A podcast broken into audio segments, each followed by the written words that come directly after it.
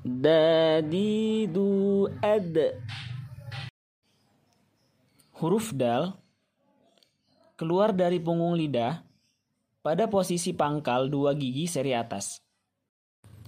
Dadidu ad